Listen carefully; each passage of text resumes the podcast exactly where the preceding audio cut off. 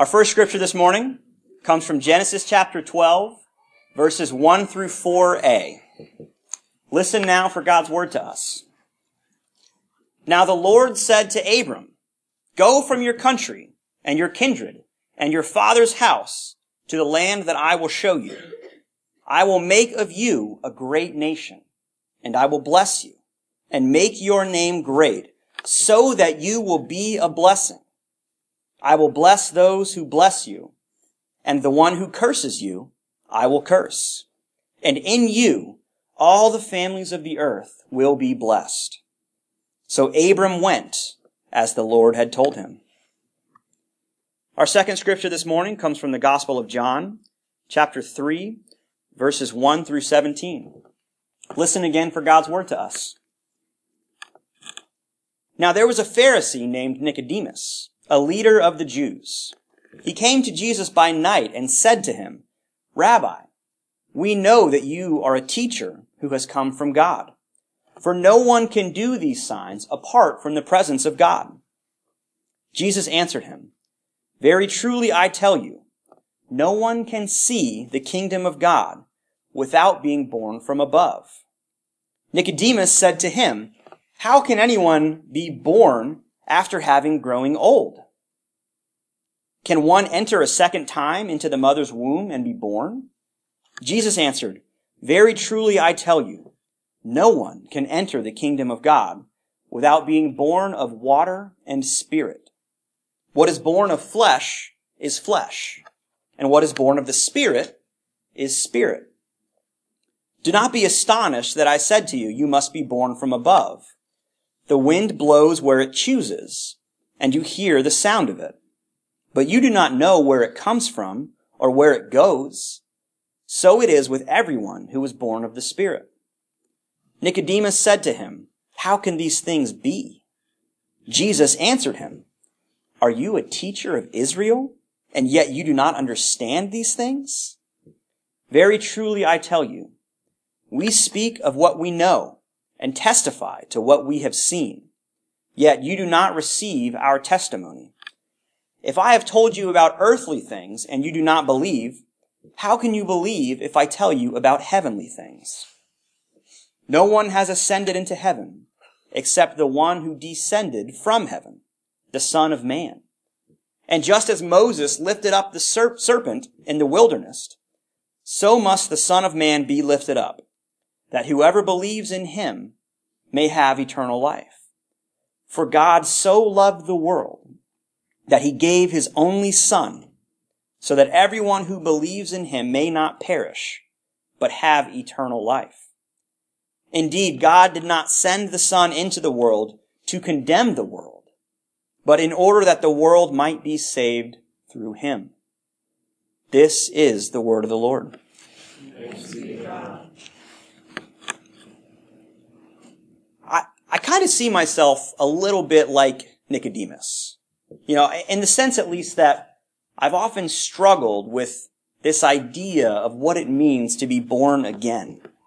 It's just never really been a big part of my spiritual vocabulary, probably because it's not a major point of emphasis for uh, many of us who were raised in the Presbyterian Church. And maybe that's part of my issue, that, you know, I've been going to church for longer than I can remember, ever since I was born, really, and I never really stopped. I, I never had that one life-altering, world-shattering moment where I gave my life over to Christ and suddenly everything changed. That's, that wasn't really my experience.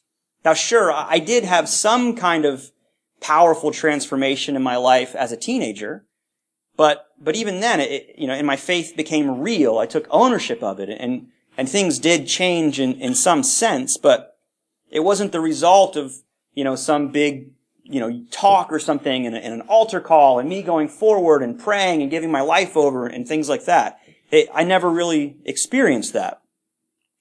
Uh, in fact, one time, I think it was actually uh, my freshman year, our our high school youth group uh decided to go. Billy Graham was coming to town, and he was on one of his crusades. Was it was at Raymond James Stadium, home of the Tampa Bay Buccaneers.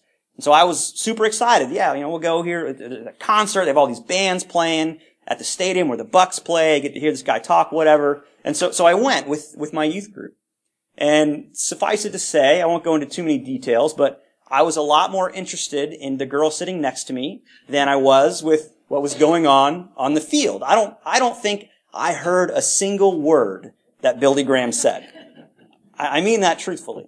Uh, and then, of course, at the end, there's that moment where he invites everyone on the field who kind of, who wants to, to give their life over to Christ. And I kind of looked up and saw these people walking away, and I'm thinking, what, why is everyone leaving? You know, there's music playing. This is still going. I was confused, you know. But, and, and I've been through, you know, different experiences like that where you're at one of those, uh, rallies, and it's an incredibly powerful moment where people go forward. They're prayed for, and, and they invite Jesus into their life, and it's this, for many people, it's incredibly transformative. Um, it's just never happened for me like that. And I think it, it, in a certain way, I've also, you know, felt like maybe at, at certain points, like maybe I was lacking in some way because I didn't have that experience. You know, when, whenever there was that invitation to go forward, I just, I never did. I mean, maybe I felt some kind of tug a few times, but it just never felt right for me to go forward and, and do that. Um, you know, and again, even after I became serious about my faith, I was sometimes made to feel like there was a part of my faith that was somehow missing because I hadn't had that experience, that I hadn't gone through that moment. I, I didn't have that born again type experience. I, I, I felt like perhaps my faith was somehow adequate, inadequate, because I never had that one moment. That moment when I asked Jesus into my life to be my personal Lord and Savior. But it's interesting, though, because in many Christian circles, it's impossible to talk about faith almost without talking about being born again. I mean, it's an it's essential vocabulary of faith for many, many Christians. And it's interesting that in this conversation that we see between Jesus and Nicodemus, that they, there is talk about being born again, but it's it's a little bit different, isn't it, in the way that we often talk about it? In fact, there's this really interesting dynamic going on Uh, with the language that is used. There's a wordplay going on in Greek that doesn't easily translate into English. It's one of these kind of difficult texts to translate because there's something really interesting going on, but it's almost impossible to transfer that over to English. So, for instance, uh, the Greek word that Jesus uses, anothen, can either mean again or from above. Okay, so Jesus tells Nicodemus, you must be, if you want to see the kingdom of God, you must be born anothen. Okay, so either he says, you must be born again, or you must be born from above. And so Nicodemus, when Jesus says that to him, Nicodemus immediately assumes that he means to be born again. And his lack of understanding is only further compounded by the fact that he takes those words to their absurd literal extreme, assuming that Jesus is somehow expecting him to climb back into his mother's womb and be born a second time. I mean, it's it's this rather humorous exchange. It, but it's an interesting exercise, I think, also to compare how different Bible translations uh translate these verses, whether they render anothen as again or from above. At this point, most scholars prefer to go with from above because it highlights this this misunderstanding that Jesus and Nicodemus have. They They, this is kind of impasse where they're, they don't quite, they're, they're always kind of talking past each other, right? Jesus is talking about this. Nicodemus is talking about something else completely different, has no idea what's going on. Uh, and also, they usually prefer from above because particularly in John's gospel, Jesus is identified as the one who is from above. And again, it's the same exact word. In fact, a few verses after this, in chapter three, thirty-one, their narrator will explicitly identify Jesus as the one from above, again, using the same word. And notice also that in the rest of the conversation, Jesus is talking about heavenly things, right? And he says, he says, no one has ascended into heaven except the one who descended from heaven, the Son of Man, talking about himself, of course. So he is the one who came literally from above. So most translations would usually choose one or the other. Born again, or born from above. And then there'll be a nice little footnote for the careful reader to look at and say, okay, well, what's that footnote mean? And you look down, it'll say Greek, and it'll, it'll tell you the, whatever the other option is. So if it says from above, you look down and say, or again. If it says again, you look down, it'll say from above. But it, it, it's difficult, though, because you wh- whatever way you translate it, you can't quite get the full kind of measure of what's really going on here. And this exchange shows, I think, one of the difficulties that, that we often face when reading the Bible simply in translation.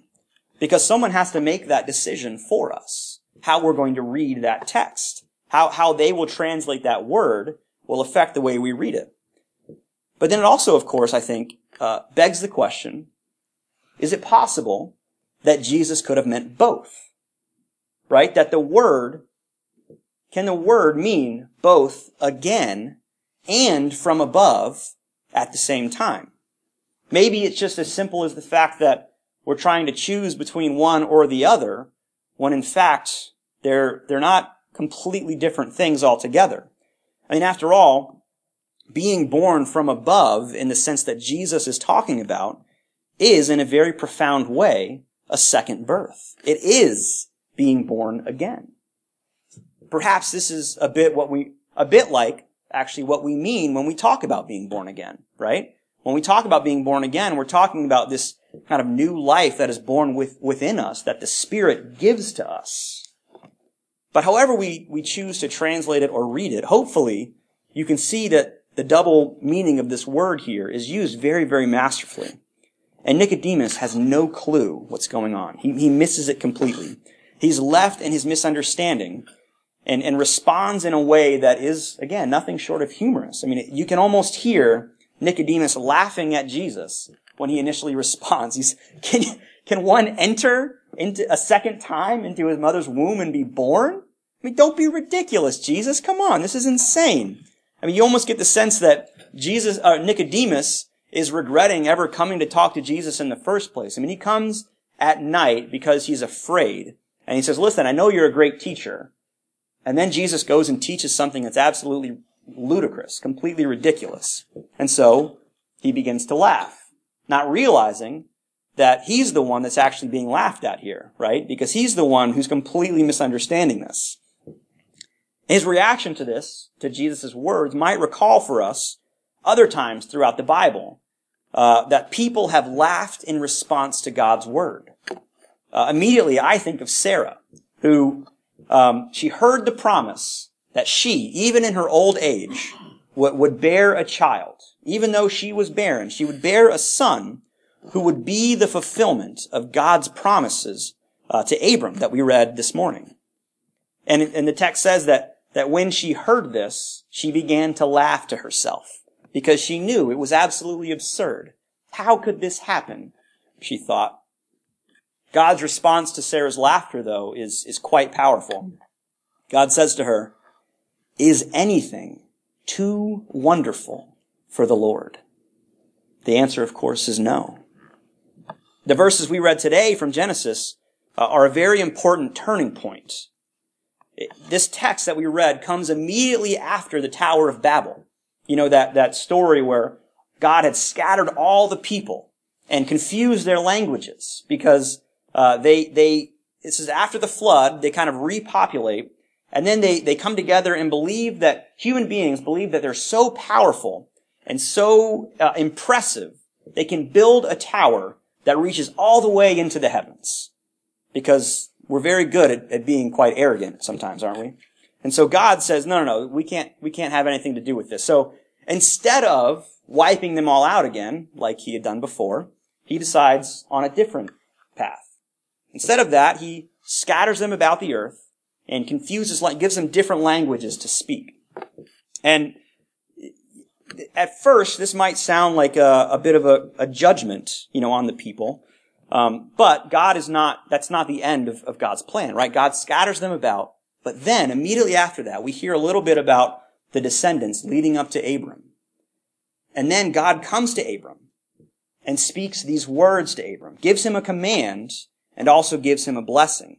Now, why God would choose Abram from among all the people of the earth is not clear. It's not specified in the text. We're not told that Abram is a particularly holy or righteous or deserving person, because what happened to Abram, his life before this moment, is completely irrelevant to the writer of the biblical story.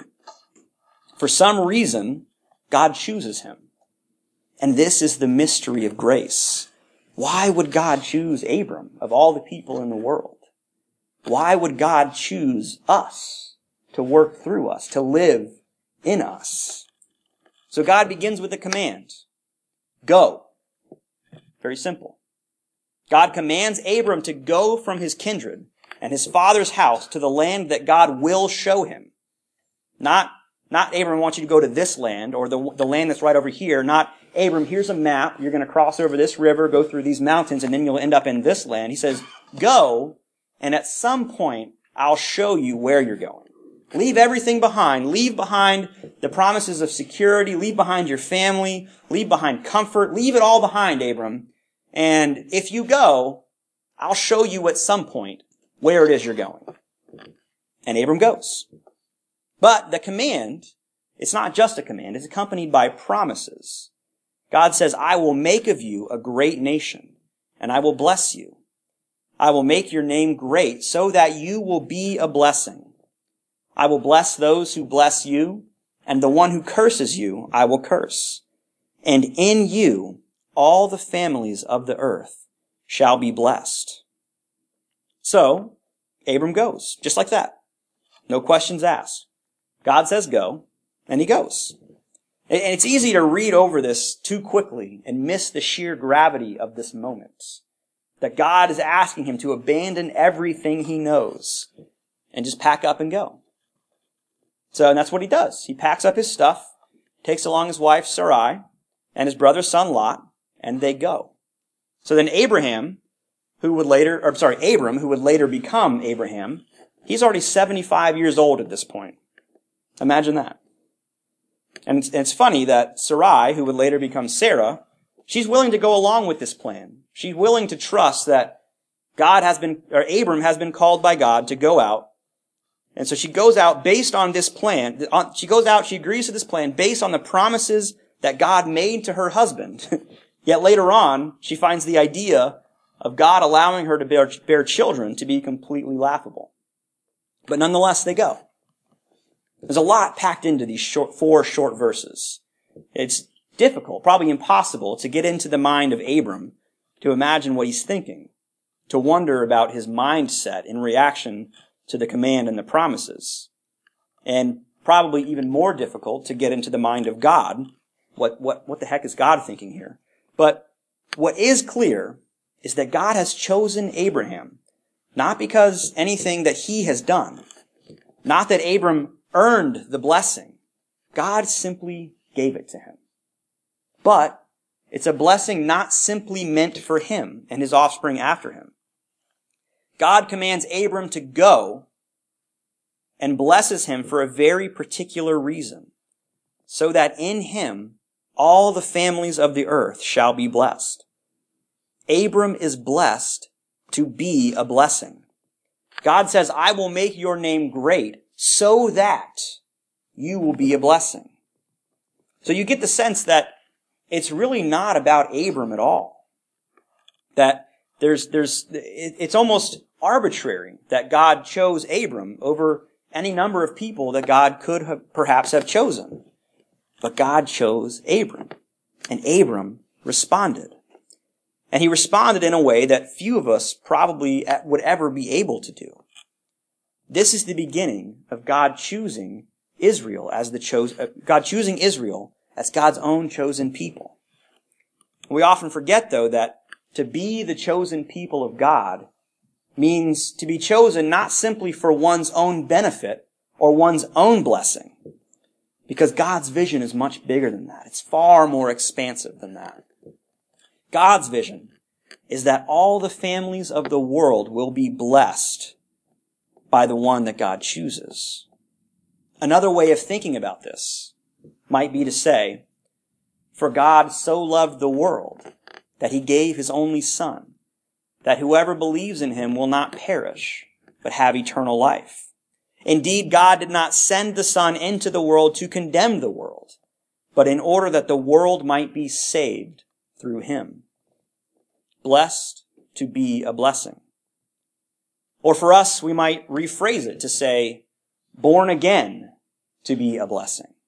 That is why God gives us new life. It's not simply for our own benefit, for our own blessing, but so that we might receive that grace and share it with others. The grace that we receive and experience through Jesus Christ has never been meant just for us. We are born again, or from above, when we are born again, or from above. It's not just about us. It's about how Christ chooses to use us to bless the world through us. Nicodemus had trouble understanding what Jesus meant, and it's interesting, we're not really given any indication of how this conversation ends. The narrator just kind of moves on after this is over. But Nicodemus does show up again two more times in John's Gospel.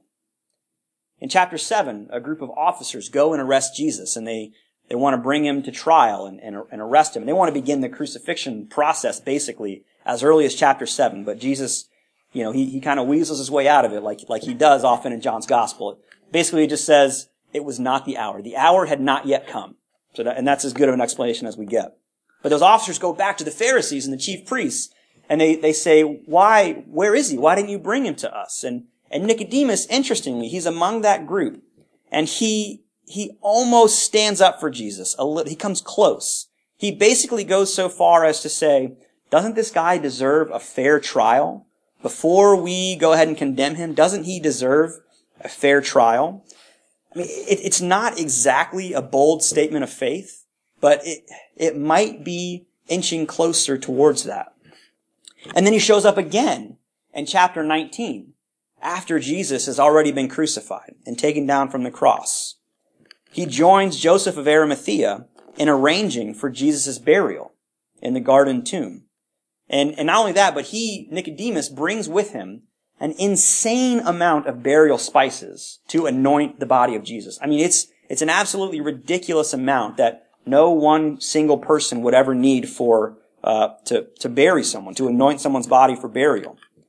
But interestingly, the man that Nicodemus comes with, Joseph, Joseph of Arimathea, is identified by the narrator as a secret disciple.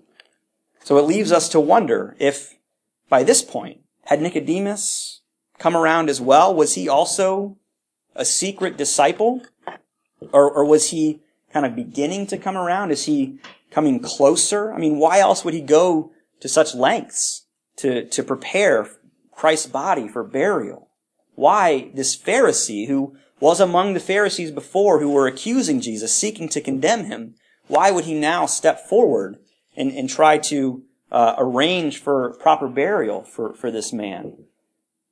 And so I wonder if all this talk about being born again, I mean, if part of the problem is that we've limited it to one single experience, that it's become a once and done kind of a thing, that you're born again and, and that's that. Whereas maybe the life of Nicodemus, the brief glimpses that we get, shows us that perhaps it's a bit more of a process. Perhaps it's something that we have, we have as an opportunity every single day. That God's mercies are truly new every morning for us. That being born again doesn't happen once and then it's over.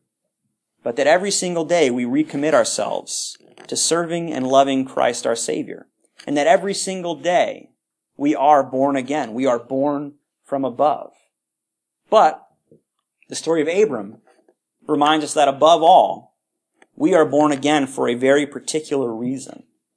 Not for our own good, not so that we can experience God's grace and God's mercy, but so that we can be a blessing, so that we can share that grace. We can share that profound and radical and undeserved love that we experience with everyone around us, whether it be people in our family or strangers that we meet along our journey, that we are born again to be a blessing.